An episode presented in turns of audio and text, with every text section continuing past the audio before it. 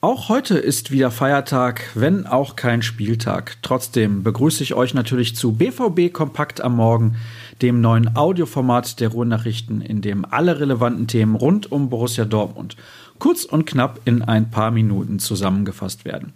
Mein Name ist Sascha Staat und vor dem Ausblick gibt es wie immer einen Rückblick. Nach 3 Unentschieden in Serie konnte die Elf von Lucien Favre wieder als Sieger den Platz verlassen. 2 Treffer von Achraf Hakimi, der überraschend offensiv auf dem linken Flügel eingesetzt wurde, sorgten für einen 2-0-Erfolg bei Slavia Prag in der Champions League. Der Marokkaner traf in der 35. und 89. Minute jeweils auf Vorlage von Julian Brandt, der als Spielmacher hinter Marco Reus zum Einsatz kam.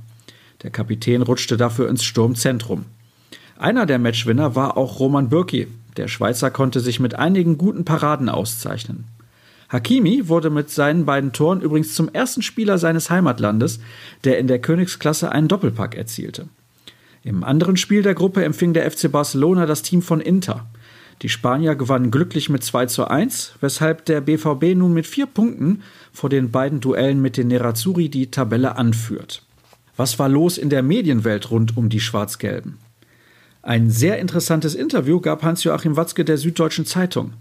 Der Geschäftsführer sprach unter anderem über Pierre-Emerick Aubameyang, die angestrebte Vertragsverlängerung mit Mario Götze sowie Achraf Hakimi. Er sieht noch Chancen auf eine dauerhafte Verpflichtung des von Real Madrid ausgeliehenen Flügelspielers. Ich höre von ihm nicht, dass er sofort wieder in seine Heimat will.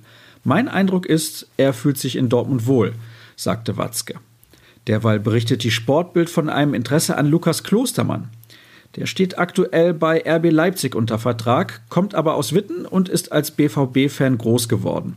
Eine Rückkehr in die Heimat wäre daher keine Überraschung, könnte aber davon abhängig sein, ob Hakimi langfristig in Dortmund bleibt. Was bietet der 3. Oktober?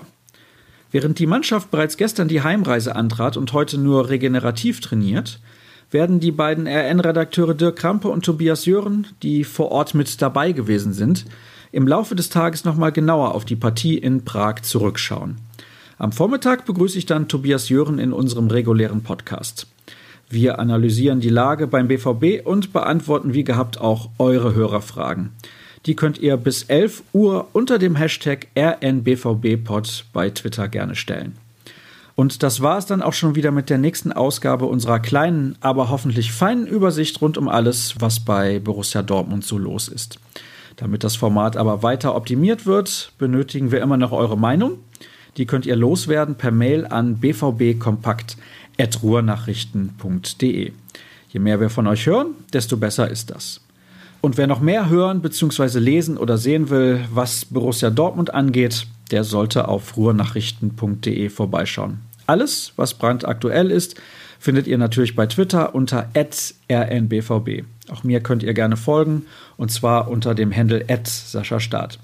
Genießt den freien Tag, sofern ihr denn einen habt. Wir hören uns hoffentlich am Nachmittag bei unserer wöchentlichen Ausgabe schon wieder. Ansonsten bis morgen früh. Ciao.